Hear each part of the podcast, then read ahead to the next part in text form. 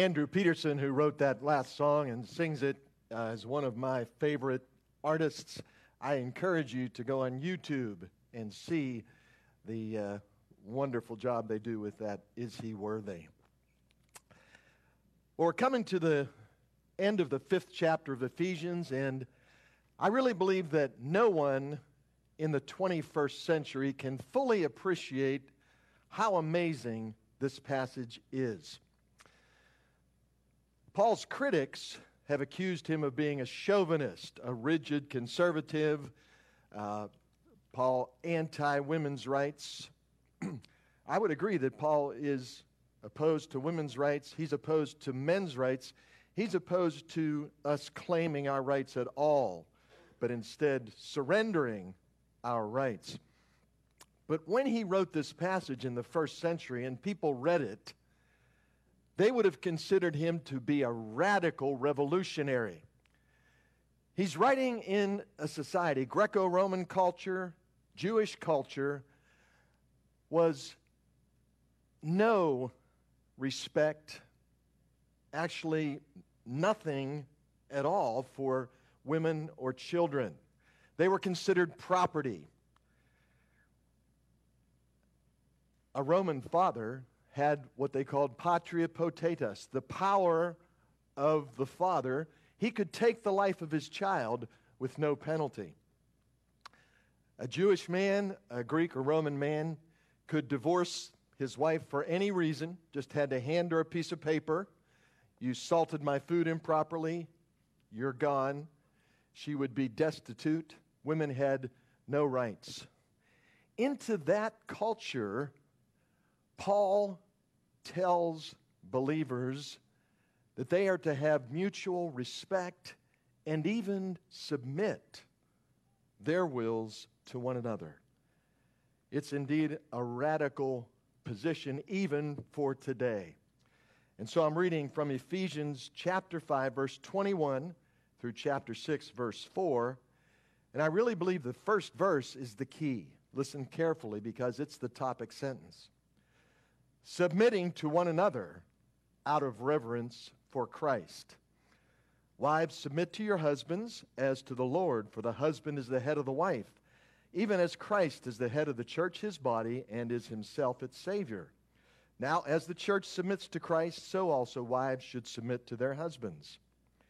Husbands, love your wives as Christ loved the church and gave himself up for her that he might sanctify her, having cleansed her by the washing of water with the word, so that he might present the church to himself in splendor, without spot or wrinkle or any such thing, that she might be holy and without blemish. In the same way, husbands should love their wives as their own bodies. He who loves his wife loves himself. For no one ever hated his own flesh, but nourishes and cherishes it, just as Christ does the church because we are members of his body. Therefore, a man shall leave his father and mother and hold fast to his wife, and the two shall become one flesh. This mystery is profound, and I am saying that it refers to Christ and the church. However, let each of you love his wife as himself, and let the wife see that she respects her husband. Children, obey your parents in the Lord, for this is right. Honor your father and mother. This is the first commandment with a promise that it may go well with you and that you may live long in the land. Fathers, parents, do not provoke your children to anger, but bring them up in the discipline and instruction of the Lord. This is the word of the Lord. As I said before, the topic sentence really sets up this passage. Because we revere Jesus Christ, our family relationships should reflect mutual submission. Now let's do some definitions. What does it mean to revere Jesus Christ? The Greek word there is phobos. You've heard of phobias. It's often translated as fear. The fear of the Lord is the beginning of wisdom. But I think the translators are right in translating it reverence, because the fear of the Lord is to be reverential awe. I respect, I stand under the authority of Jesus Christ so much that it informs all of my relationships. he talks here about submission, mutual submission. It means to ultimately choose to be subject to another person's will and desires, to place their well being before your own. That's what it means to be willingly submitted. If I demand that you meet my needs first, I'll be met with resentment. But if I choose to meet your needs, to serve you, I'm usually met with a positive response. My wife and I attended a wedding several years ago of a family member who was not a believer. Uh, the person doing the wedding was a justice of the peace and sounded like a computer, quite frankly. But the couple had written their own vows. And they both basically said, Don't try to change me. I am what I'm going to be. And I'm not going to change for you or anybody else. And at the end of their vows, they said, I will be your husband as long as we both shall love. I will be your wife as long as we both shall love. I turned to Anne and said, I give it about a year. She responded, six months. She was right. The marriage lasted less than a year. Excuse me. When I do a wedding, I always say to couples Christian marriage is like a triangle with Christ at the apex, husband and wife at the base. As the two of you come closer to Christ, you will come closer to one another. We need to revere Jesus Christ, and that informs a relationship. What happens if you're not the person I thought I married. Well, guess what? We're not. We're sinners. And because of that, love, the feeling of love can go away.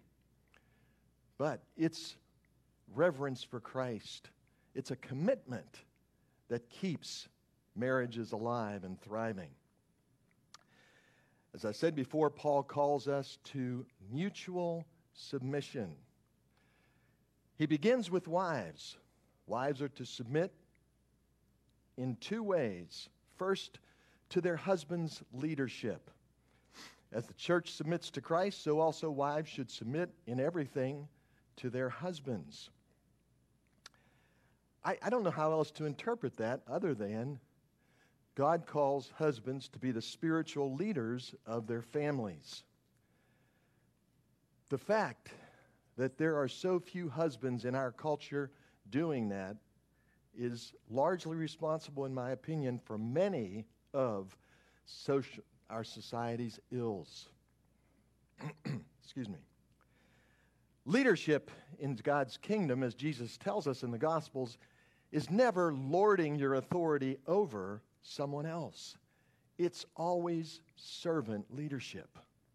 We'll talk some more about that when we talk about husband's submission. The Billy Graham organization has published some amazing statistics. We all know, or should know, that almost one in two marriages in America end in divorce. But when a husband and wife both attend church regularly, that number is halved. About one in four marriages end in divorce. If a couple attends church and Sunday school or a small group, Again, it is halved to one in eight. However, if a couple attends church regularly, is part of a small group, and prays together regularly, one in 583 marriages end in divorce. That's a startling statistical disparity. What, what accounts for the difference? Well, you can go to church, you can be in a small group or a Sunday school class, as a spectator, but when you are praying together, it requires spiritual unity. I can't pray with my wife if there's something wrong in our relationship. It has to be made right. When we pray together, we are united in reverence for Jesus Christ. Wives are to respect their husband, Paul says in verse 33. That word means simply to think well of. Men, being one I know, need affirmation, encouragement, and the praise that comes from a loving wife and children. Inside every man, I believe, is a little boy wondering whether he measures up.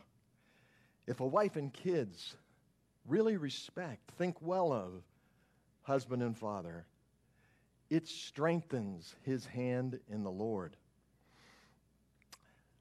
When I was in Houston, Texas, I had a young couples class.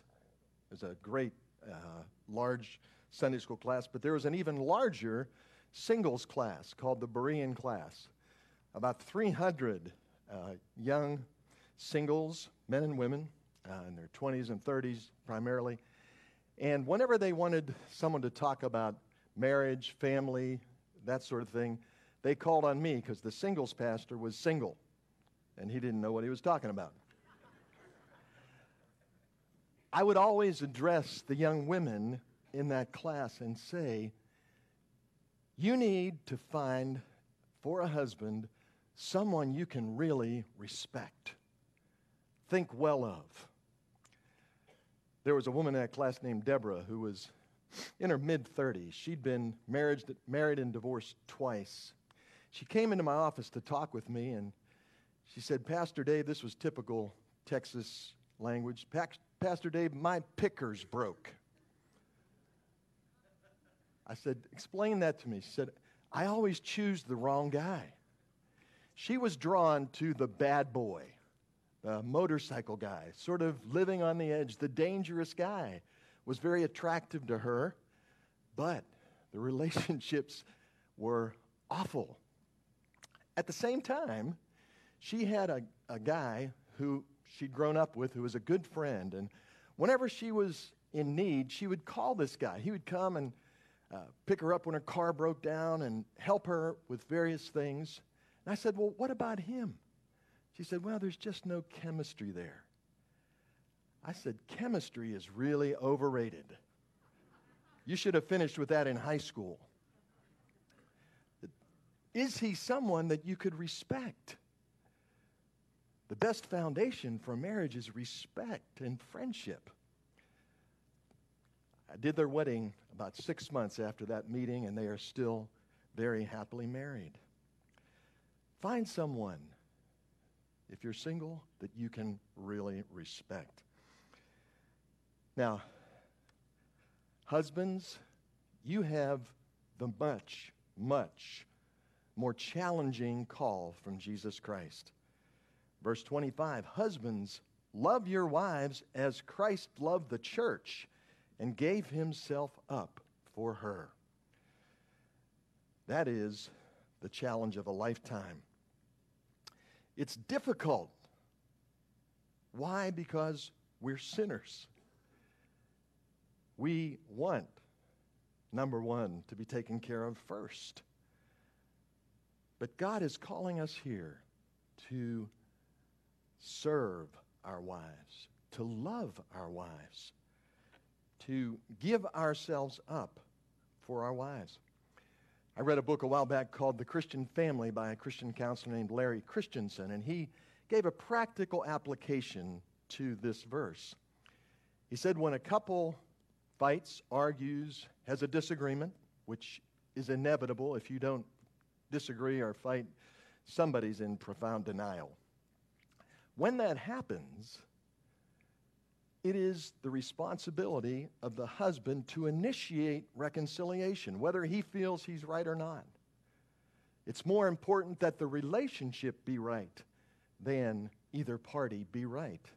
Husbands initiate reconciliation because why? It's giving yourself up for your wife. Now, Ann said that I could share this story with you. Uh, we celebrated our 50th wedding anniversary two years ago, and we both wanted to do something really special.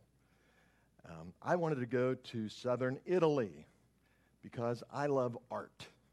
I wanted to go to the Uffizi Museum in Florence, and I wanted to see the statue of David, which looks a great deal like myself. Anne, however, is not as keen on art, but she loves God's art. She loves nature, and she has always wanted to go to Alaska. Um, guess where we went? Alaska was wonderful. It was a no brainer. Husbands, love your wives as Christ loved the church and gave himself up for her. Nurturing and cherishing your wife. I saw this cartoon, Pickles. It's one of my favorites by Brian Crane. Uh, two older guys are talking, and the one says, I had an appointment with my audiologist. It turns out that my hearing loss is the exact same frequency as my wife's voice. The other guy says, Well, what did your wife say when she heard that? He said, Who knows? Listening. Listening is a crucial part of nurturing and cherishing. I'll sometimes be reading, and Ann will be talking to me, and she says, Dave, you're not listening. And I'll say, Yes, I am. You just said dot, dot, dot, dot, dot, dot, dot. I heard what she said, but I am not paying attention. I'm not listening. I am not nurturing and cherishing her as she speaks. It also means sharing, husbands, on an emotional level. That's not always comfortable for us, but it's necessary. I remember counseling with a couple in my first senior pastorate. He was an elder. Um, they were, it seemed, a uh, wonderful couple, but she was profoundly unhappy. And as they began to speak, the first thing she said was, He never tells me that he loves me. And he actually uttered the classic line I told her I loved her when we get married, and if it changes, I'll let her know. Anything but nurturing and cherishing on an emotional level. Cherishing involves the transfer of loyalties. Paul quotes Genesis A man shall leave his father and mother and cleave to his wife, and the two become one flesh. Also, in that church, there was a guy who's um, lost his father and his widowed mother lived in the neighborhood. He would come home from work and stop at her house first before going home every day, Monday through Friday it gave the wrong message to his wife. We're to leave emotionally as well as physically. Now, what about children and parents? Uh, since this is Tyler's first service, I'm going to give two illustrations from my 13 years as a youth pastor. I had a girl come to youth group one uh, Sunday night, and she told me that she'd had a huge fight with her mother and her mother had grounded her, told her she couldn't come to youth group. But the girl quoted scripture. She said Hebrews 10:25 says, "Do not forsake the assembling of the saints." I'm going to obey God rather than you, mom. And so she came to youth group and she quoted that same verse to me. Uh, bad mistake to quote scripture with the pastor. I said, you know, if your mother forbid you to come to worship, you might have a, a point, but that's not saying thou shalt go to youth group. There's a more important commandment, and I quoted to her both the verses in Ephesians 6 Children, obey your parents, for this is right, not if they are right. And honor your father and your mother. I told her, go home Ask your mother's forgiveness and don't come back until she gives you permission. Parents, do not provoke your children to anger, but bring them up in the nurture and admonition of the Lord. Also, in that youth group, we had a tradition that I started when I first went there that we would bring in the new year with all night bowling. Uh, we would be at the bowling alley from midnight to 6, and then we'd all go out to breakfast together and then go home and crash. Well, there was a girl who had been in the youth group from seventh grade to 12th grade, and every year her parents had not given her permission to go. So when she was a senior in high school, she said, Please, mom and dad, I've wanted to do this my entire time in school. And this was her mother's reply Go ahead, do what you want. You'll do what you want anyhow, but you know I can't sleep when you're out. The girl told me this story with tears in her eyes, and they were tears of frustration and anger. Her mother was basically saying, You're disobedient, disrespectful, and furthermore, you don't care about me. Parents, let your yes be yes and your no be no. Now, there's a difference of opinion on this classic phrase because I said so.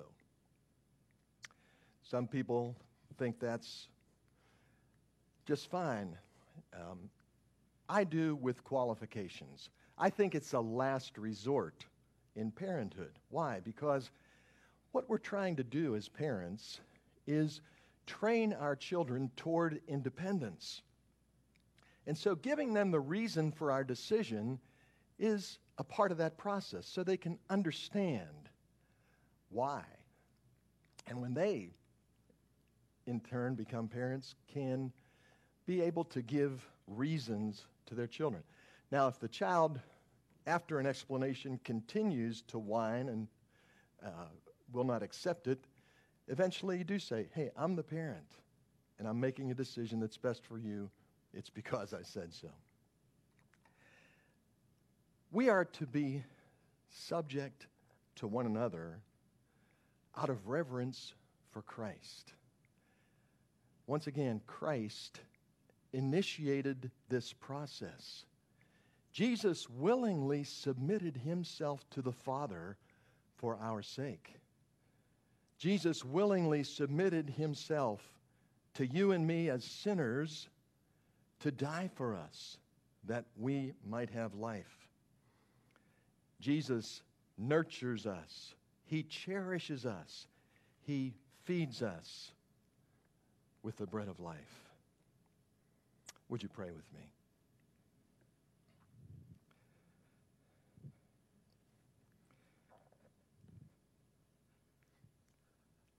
Lord Jesus, we love because you first loved us. We serve because you first served us. And we submit to one another because you first submitted to the Father, even unto death, death on a cross. Therefore, you are highly exalted and given the name above every name, that at your name, Jesus, every knee should bow in heaven and on earth and under the earth and every tongue confess that you are Lord to the glory of the Father.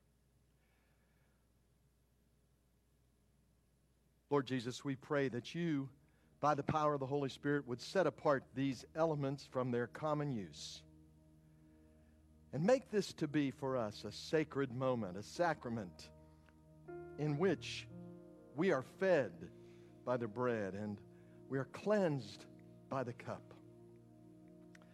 Lord, thank you for all that you have done for us.